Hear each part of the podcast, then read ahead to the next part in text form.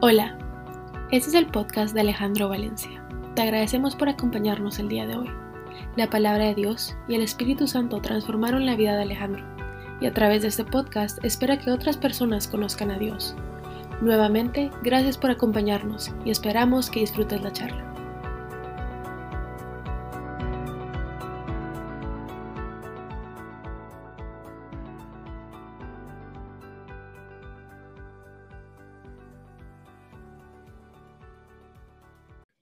Buenas noches, buenos días desde eh, donde se encuentren.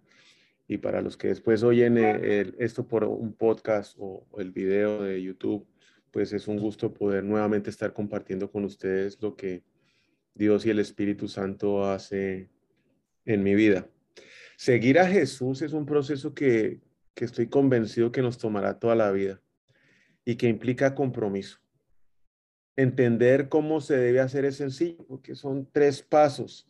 Hacerlo eh, es, es otra cosa. Digo que entenderlo para mí tal vez hoy es fácil, porque he pasado por una infinidad de procesos que me ha permitido llegar a entenderlo, pero que antes de que yo pasara por estos procesos no tenían ni la más menor idea de qué era lo que debía hacer o para qué lo tenía que hacer y mucho menos que quién era Jesús, no sabía. Fueron las circunstancias difíciles que tuve que enfrentar las que me llevaron a encontrarme con Jesús, que por cierto siempre estuvo a mi lado, él nunca se fue. Pero las distracciones y especialmente por tener mi atención en otras cosas, todas ellas pasajeras, nunca y mucho menos escuché su suave voz cuando él tocaba a mi puerta. Y fue solamente cuando el pencazo, el golpe ese duro que me dejó sin aire, me llevó a buscarlo y encontrar lo que lo tenía al lado. Experimenté con él algo que nunca había antes experimentado y que hoy, teniendo aún todas esas distracciones alrededor, no quiero dejar de, eh, de hacerlo, no quiero dejar de experimentarlo. Y que con palabras o por más que yo le explique y le cuente cómo ha sido mi proceso mm, o lo que yo siento, o lo que yo vivo cuando siento su presencia en mi vida, nunca será lo mismo que usted lo experimente personalmente.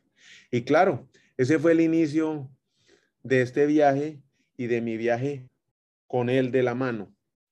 En mi opinión, seguir a Jesús, o mejor dicho, ser discipulado por Jesús es muy simple. Significa vivir de la forma que él vivió tomar su vida como un modelo y sus enseñanzas como una plantilla, un molde a seguir, adoptar ese estilo de vida para que sea nuestra vida. Y para eso se necesitan tres cosas, que son las tres cosas que entendí. Lo primero que se necesita es conocerlo, estar con Jesús. Y para eso hay que desarrollar unos hábitos. Lo segundo es serlo, ser como Jesús. Y para eso se necesita liderazgo personal, que fue tal vez el tema que hablamos la semana pasada. Y lo tercero es hacerlo, hacer lo que Jesús haría en mi lugar. Y para eso se, necesita una herramienta que, que tiene un nombre. Y aunque muchos puedan pensar que esto es innato, que se nace con él, para mí es una herramienta que se desarrolla y que se llama carisma. Conocerlo requiere estar con él, y estar con Él requiere unos hábitos y hábitos que tal vez nosotros no hemos desarrollado. Y para aquellos quienes han desarrollado esos hábitos, muchas veces se pueden convertir en el fin y no en el medio para llegar a Jesús. Y eso se llama religiosidad. Tener agendado un tiempo diario con Él. Diario. Para mí mejor en la mañana. Estoy más despierto. Leer la palabra de Dios. Meditar en esa palabra, escudriñar, investigar, revisar, googlear, reflexionar sobre esas escrituras, alabarlo, adorarlo, orar.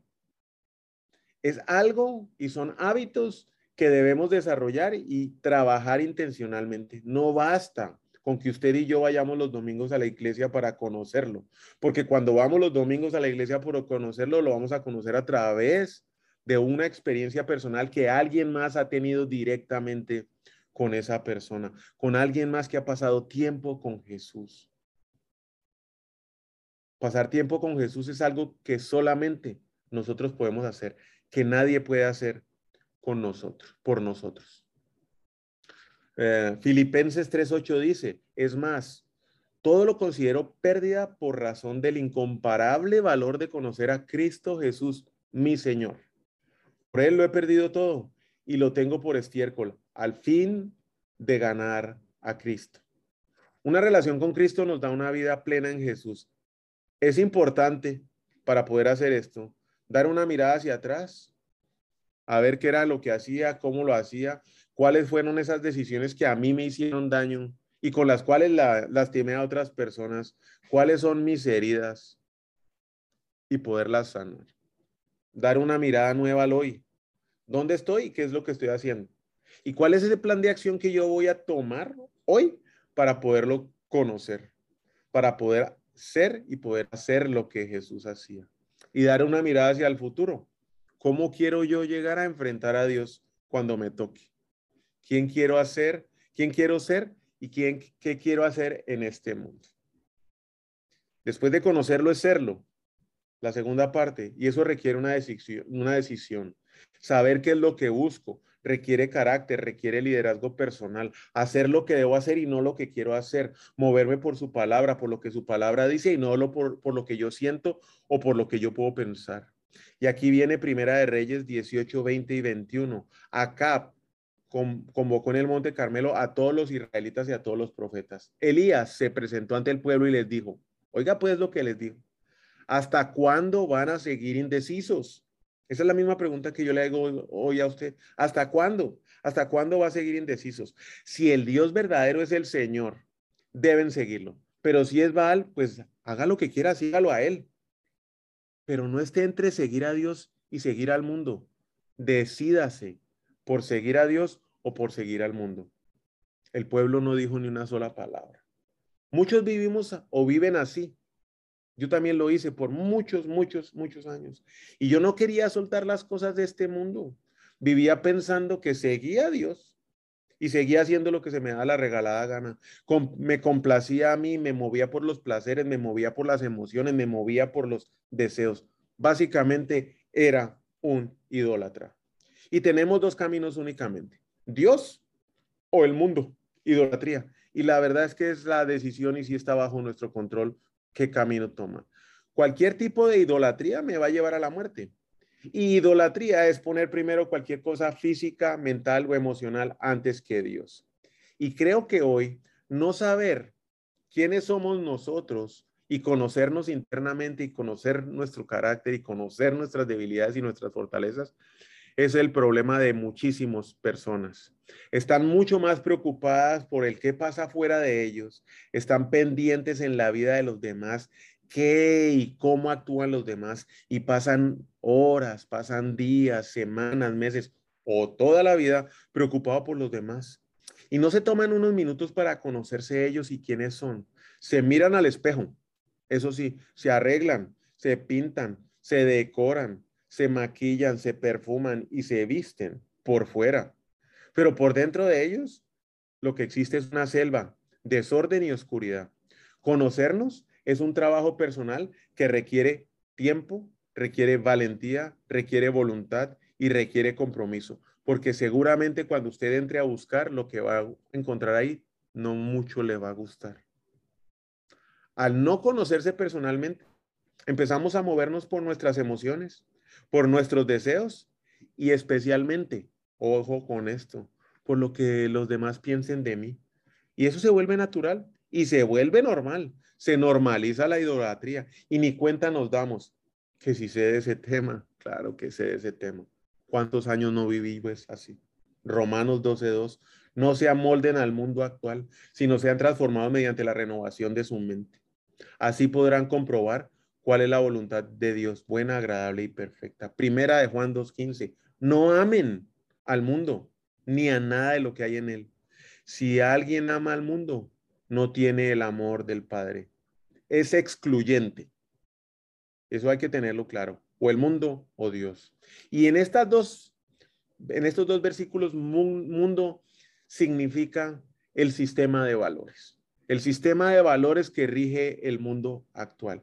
Independientemente del camino que llevemos hasta hoy, o que hayamos escogido, o las decisiones que hayamos tomado en el pasado, tenemos que tener claros que Jesús siempre va a estar aquí a nuestro lado. Él está al lado suyo sentado ahorita escuchándonos. Así tengamos temor, así tengamos dolor, vergüenza o culpa por nuestros actos, pecados, Él no nos va a dejar. Él sigue sentado al lado suyo. Y es por eso Juan 3:16 que dice, por tanto amó Dios al mundo, que dio a su Hijo unigénico para que todo el que crea en Él no se pierda, sino que tenga vida eterna. Y mundo aquí significa personas. Somos nosotros por los que Dios entregó a su Hijo y por los que hoy Jesús está aquí sentado a nosotros y el Espíritu Santo nos acompaña. Ser como Jesús requiere valentía, requiere liderazgo personal y es una decisión, es una decisión que implica seguir nuestras convicciones, enfrentando nuestros temores, nuestros, nuestras convicciones nos llevan a actuar y a ser misericordiosos. Seguir nuestras convicciones desarrolla nuestro carácter, nos conecta con los corazones de otras personas y adicionalmente nos da credibilidad. Un líder es excelente cuando es guiado por sus convicciones y principios y no por sus emociones. Y tenga claro que las emociones son sirvientes, no son líderes. ¿Cuántas veces las emociones son los que lideran nuestras decisiones? Las emociones son nuestros sirvientes. Cuando nos movemos por las emociones, terminamos agotados, aislados, paranoicos, depresivos y en un completo vacío. ¿Lo ha experimentado? ¿Lo está experimentando hoy? Yo sí lo he experimentado. Una de las razones por las que no sabe qué es lo que Dios tal vez quiere que haga usted en esta vida es porque no se conoce personalmente y sigue inmerso y lleno con la cultura de este mundo. No quiere soltar los placeres, no quiere soltar lo que la gente diga o piense de usted. Y esto sucede sin que uno se dé cuenta. Pero es claro que no se puede pensar como este mundo y como Dios piensa. Hay que tomar una decisión. El problema de seguir en este mundo, en esta cultura, es que todo es temporal. Necesitamos buscar algo que sea eterno y lo único eterno es la palabra de Dios. Llene su mente con la verdad de Dios y deje que ésta transforme su vida, cambiando su forma de pensar y así empezará a ser como Jesús. Sin importar si nos conocemos o no, todos aquí lideramos no necesariamente tenemos que tener un puesto gerencial, no necesariamente tenemos que trabajar, pero todos lideramos, todos influenciamos la vida de otras personas, todos somos líderes y todos los líderes atraen, pero no todos los líderes conectan e influencian. Usted puede atraer sin conectar y mucho menos influenciar. Puede atraer. Y si se fija hoy detalladamente en las personas que lo rodean constantemente a usted, que lo siguen, a las cuales usted atrajo, puede que pasen dos cosas. La primera es que le agraden. Perfecto, chévere por usted. La segunda es que no le agraden. Y si está en la segunda opción, ¿sí? Es tiempo para trabajar en su interior. Es tiempo para cambiar. Es tiempo para tomar una decisión. El tercer punto sobre el cual quiero hablar hoy es hacerlo. Hacer lo que Jesús haría en mi lugar. Y aquí es cuando vamos a empezar a hablar del tema de hoy es el carisma. Juan 13, 34, este mandamiento nuevo les doy, que se amen los unos a los otros, así como yo los he amado, también ustedes deben amarse los unos a los otros. Mateo 22, 39. El segundo se parece a este, ama a tu prójimo como a ti mismo. Marcos 12, 31. El segundo es, segundo mandamiento, ama a tu prójimo como a ti mismo. No hay otro mandamiento más importante que estos. Efesios 4:32. Más bien, sean bondadosos y compasivos unos con otros y perdónense mutuamente, así como Dios los perdonó a, en Cristo a ustedes. Primera de Timoteo 5, 8. El que no provee para los suyos y sobre todo para los de su propia casa ha negado la fe y es peor que un incrédulo. Santiago 1, 27. La religión pura y sin mancha delante de Dios nuestro Padre está en atender a los huérfanos y a las viudas en sus aflicciones y conservarse limpio de la corrupción del mundo. No sé si queda claro, pero aquí está la instrucción clarísima de qué es hacer lo que Jesús hace en este mundo. Y para poder hacerlo requiere carisma. Y la definición de la gente de carisma se refiere a carisma como un cierto encanto, un magnetismo o algo que da realce a una personalidad de alguien. Pero cuando vamos a buscar esa palabra en griego, carisma es don, gracia, es un regalo. Y algo que es un regalo es gratuito, concedido abundantemente por Dios a una persona por medio del Espíritu Santo para que sea la edificación de la iglesia. Carisma es un regalo que recibimos de parte de Dios y es un regalo que damos a los demás. ¿Y cuándo damos ese regalo a los demás? Cada vez que hacemos sentir bien a los demás. Es una atracción magnética que atrae a los otros hacia el líder. Se puede pensar que es un don y que solamente algunas personas lo tienen, pero yo lo veo como una herramienta a desarrollar para poder hacer las cosas como Jesús las hace. Carismático es aquella persona que está centrada en los demás. Su atención no divaga, cuando está con ellos.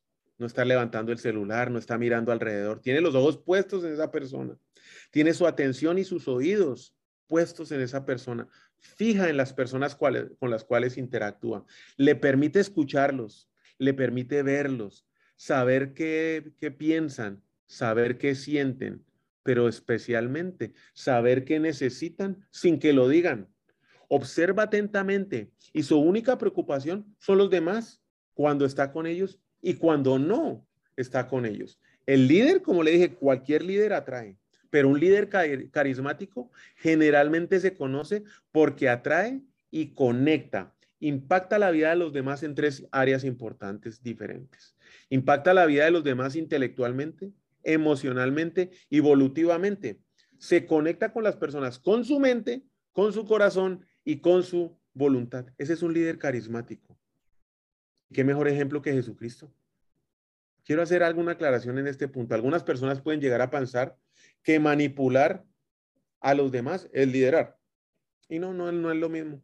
Manipula a aquel que no sabe liderar. Liderar es influenciar, no manipular. Contrario al carismático, para dar un ejemplo y tenerlo bien clarito, es aquel que pone sus prioridades primero, sus prioridades, sus intereses primero que los demás. Es egoísta, y estas son algunas características de alguien contrario a ser carismático. Y el mejor ejemplo que pude encontrar en la Biblia fue a Acab y a Jezabel. Ahora, porque ellos hayan sido bien malos no significa que usted y yo no tengamos alguno de esos rasgos dentro de nosotros. Y el primer rasgo es ser egoísta. Primero yo, segundo yo, tercero yo, cuarto yo y quinto yo. Primera de Reyes 22.8. El rey de Israel le respondió acá, todavía hay alguien, ah, perdón, no fue acá, el rey de Israel le respondió, o sí, todavía hay alguien por medio de quien podamos consultar al Señor, pero no me cae, pero me cae muy mal, sí fue acá, porque nunca me profetiza nada bueno. A mí solo me interesa que me hablen bien que me traten bien, que me digan bien. Yo no voy a querer estar alrededor de nadie que no me complazca a mis intereses.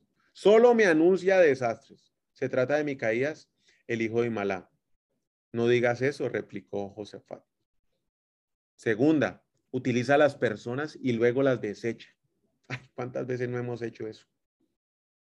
Revise si no lo hace hoy. Primera de Reyes 19.2. Entonces Isabel envió un mensajero a Elías para decirle, que los dioses me castiguen sin piedad si mañana a esta hora no te he quitado la vida como tú se la quitaste a, ellos. ¿Cuántas veces nosotros no hemos matado, terminado relaciones porque ya se terminó el objetivo que yo tenía con esa persona? Como ya no me sirve, chao, ni para qué la llamo, y menos que me interesa lo que esté pasando en su vida. Tres, centrado en él mismo o en yo mismo y en mi imagen. Primera de Reyes 21, 8 al 13. De inmediato escribió cartas a nombre de Acab. Puso en ellas, esa fue Jezabel, el sello del rey y se las envió a los ancianos y nobles que vivían en la ciudad de Nabot. En las cartas decía, decreten un día de ayuno y den a Nabot un lugar prominente en la asamblea del pueblo. Pongan enfrente a él dos vergüenzas y hágalos testificar que ha maldecido tanto a Dios como al rey. Luego sáquenlo y mátelos a pedradas. Me importa un pito que piensen los demás. Los mato a pedradas los ancianos y nobles que vienen a la ciudad atacaron, acataron, perdón, a lo que Jezabel había ordenado en sus cartas. Decretaron un día de ayuno y le dieron su lugar a Nabot. Y claro, Nabot terminó muerto después de la declaración de estos dos sinvergüenzas. Cuatro, se enfurece y se enoja cuando las cosas no salen tal y como él quiere o espera. ¿Cuántas veces no hemos estado en esas? Primera de Reyes 21.4. Acab se fue a su casa deprimido y malhumorado porque Nabot le había dicho, no, no te voy a dar mi terreno. ¿Cuántas veces usted y yo no hemos obrado de la misma manera? Última, finge quién es y no se muestra como en realidad es. Usa máscaras, no una, varias. Más de una. Tiene una colección de máscaras para que la gente vea solo lo que quiere usted mostrar o que necesita mostrar para poder lograr su objetivo. Primera de Reyes 21-25. Nunca hubo nadie como acá que animado por Jezabel, su esposa, se presentara para hacer lo que ofende al Señor. Nunca antes había alguien como ese man. Su conducta fue repugnante, pues siguió a los ídolos como los habían hecho los amorreos, a quien el Señor expulsó de la presencia de Israel. Ah, pero cuando Acab escuchó estas palabras, se rasgó las vestiduras, se puso la máscara, se vistió de luto y ayunó cuando llevaba toda la vida haciendo lo que desagradaba a Dios. Dormía vestido así y andaba deprimido. Y la última, perdón, abusa de la autoridad. Primera de Reyes 21, 18, 19. Va a encontrarse con Acab, rey de Israel, que gobierna en Samaria. En este momento se encuentra en el viñedo de Nabot tomando posesión del mismo. Le dice, al, le dice Acab, así dice el Señor, ¿no has asesinado a un hombre y encima te has adueñado de tu propiedad? Luego dile a sí mismo, dice el Señor, en el mismo lugar donde los perros lamieron la sangre de Nabot, lamerán también tu propia carne. Para lograr nuestros objetivos, abusamos del poco o mucho poder que tengamos. No sé, ellos no necesitaban influenciar o inspirar a nadie para que cooperara con ellos, total tenían el poder. No sé si usted tal vez hoy se encuentra haciendo eso, porque todos tenemos algo de poder sobre los demás o sobre algunas personas de qué manera lo estamos usando. De qué manera estamos obrando. Ahora, la verdad es que no tenemos que ir atrás o tan atrás en la historia para ver esto. Sencillamente busquemos dentro de nosotros y con seguridad encontraremos una o más de una de esas actitudes en nuestra vida. El líder piadoso es quien no usa su poder buscando su propio beneficio. ¿Cuáles son los obstáculos del carisma? Lo que no nos permite desarrollarnos teniendo en cuenta que una persona carismática es aquella que permanece orientado a los demás y a sus intereses antes de pensar en sí mismo. Y aquí hay algunos de los obstáculos que nos permite o nos permitirán evaluarnos, a ver si es que alguno de ellos está obstaculizando que yo preste atención a los demás y me esté concentrando solo en mis intereses. El primero es el orgullo. Porque nadie, absolutamente nadie quiere seguir a un líder que se cree mejor que los demás. Los líderes arrogantes pierden el respeto de los demás. El segundo es la inseguridad. Si usted está incómodo con usted mismo, pues, ¿qué cree que cómo van a estar los demás? Pues incómodos también. Solamente los líderes seguros proporcionan una atmósfera de seguridad a los demás. Y hablemos de la variabilidad. Hoy amanecí bien, mañana amanecí mal. Si la gente nunca sabe qué esperar de usted, lo más fácil que van a hacer es que van a dejar de esperar de usted y finalmente ni siquiera se le van a acercar. Y hablemos del egoísmo. Todos sabemos que cuando nos, nos utilizan, cuando alguien nos llama o cuando alguien nos busca porque necesita algo de nosotros, nos echan toda la retaíla, pero al final sabemos que estamos esperando el pencaso. ¿Qué es lo que llama este? ¿Qué es lo que necesita? Porque solo busca su beneficio, no está preocupado por mí. Y si es alguien sensato, no va a permanecer cerca de esa persona por mucho tiempo. Y hablemos del perfeccionismo. Todo el mundo respeta el deseo de excelencia, pero las personas se frustran y aborrecen lo inalcanzable, lo imposible, las expectativas no realistas. Nadie se quiere sentir que lo que produce, que lo que hace no produce ningún resultado. Y el cinismo, cuando ve una nube negra en el cielo, lo primero que usted no quiere hacer es reguardarse. Lo mismo pasa con esas personas que, que todo lo ven negro, que todo lo ven malo. ¿Quién quiere andar alrededor de esas personas que los líderes negativos tienen una o más de una de estas características desarrolladas y lo que están haciendo es repeliendo a sus seguidores. Los seguidores sensatos se van a ir. Usted no va a poder conectar con esas personas. Las va a poder atraer por un rato. Ahora bien, si queremos ser y hacer lo que Jesús hacía o hace, lo que debemos desarrollar es el carisma, el carisma. ¿Y qué mejor ejemplo que el de Pedro? Un hombre que había recibido el regalo de Dios y lo había desarrollado mediante la personalidad que Dios le había dado y el don del Espíritu Santo. Este es un líder carismático que cautiva y motiva a tres mil personas a seguir a Jesús. Eso es lo que usted y yo debemos hacer. Pero no dando instrucciones, dando amor, conectándose con ellos, influenciándoles. Y estos son los rasgos o características que debemos desarrollar. Se puede pensar que el carisma es algo mítico o indefinible, que se nace con él o no se tiene, pero no es cierto, es una capacidad, es una herramienta que se desarrolla. Y sí, sí es cierto que hay algunas personas que lo tienen por su naturaleza y que son carismáticas desde el nacimiento, pero como cualquier otro rasgo de nuestro carácter, el carisma se puede desarrollar tal y como lo hizo Pedro. La primera es la confianza ese aplomo, ese optimismo, es ese saber quién soy yo, hijo de Dios. No soy lo que tengo, no soy lo que puedo representar, no soy lo que la gente piense de mí, yo soy hijo de Dios y eso es más que suficiente, suficiente para vivir con los pies en la tierra y para vivir con optimismo. Lo segundo es la convicción. Saber que soy hijo de Dios y tomar las decisiones basadas en eso. Saber que le pertenezco a Él saber para dónde voy y saber lo que tengo, hablando desde el corazón, guiado por el Espíritu Santo. Y así fue como lo hizo oh Pedro. Tres, la tercera fue la conexión, porque nunca se enfocó en él, se enfocó en los demás, en las necesidades de los demás, se conectó con su corazón. Y por último está la compasión. El hombre derrochaba amor y cordialidad. Y así fue como Dios usó el carisma de Pedro como un imán para atraer gente a Jesús. Y así será como Dios lo usará a usted, siempre y cuando usted empiece a desarrollar el carisma y empiece a ser como Jesús, preocupado por los demás siempre. Para poderlo desarrollar, podemos usar estas cuatro instrucciones. Amar la vida, no las circunstancias. No quejarnos. Disfrutar este viaje con todas sus desviaciones, con todas sus demoras, con las personas que llegan, con las personas que se van, gozárnosla, disfrutándola y agradeciéndola diariamente a Dios. Ponerle un 10 a todas las personas que tenemos enfrente a nosotros. Tratar bien a todos, esperando lo mejor de ellos.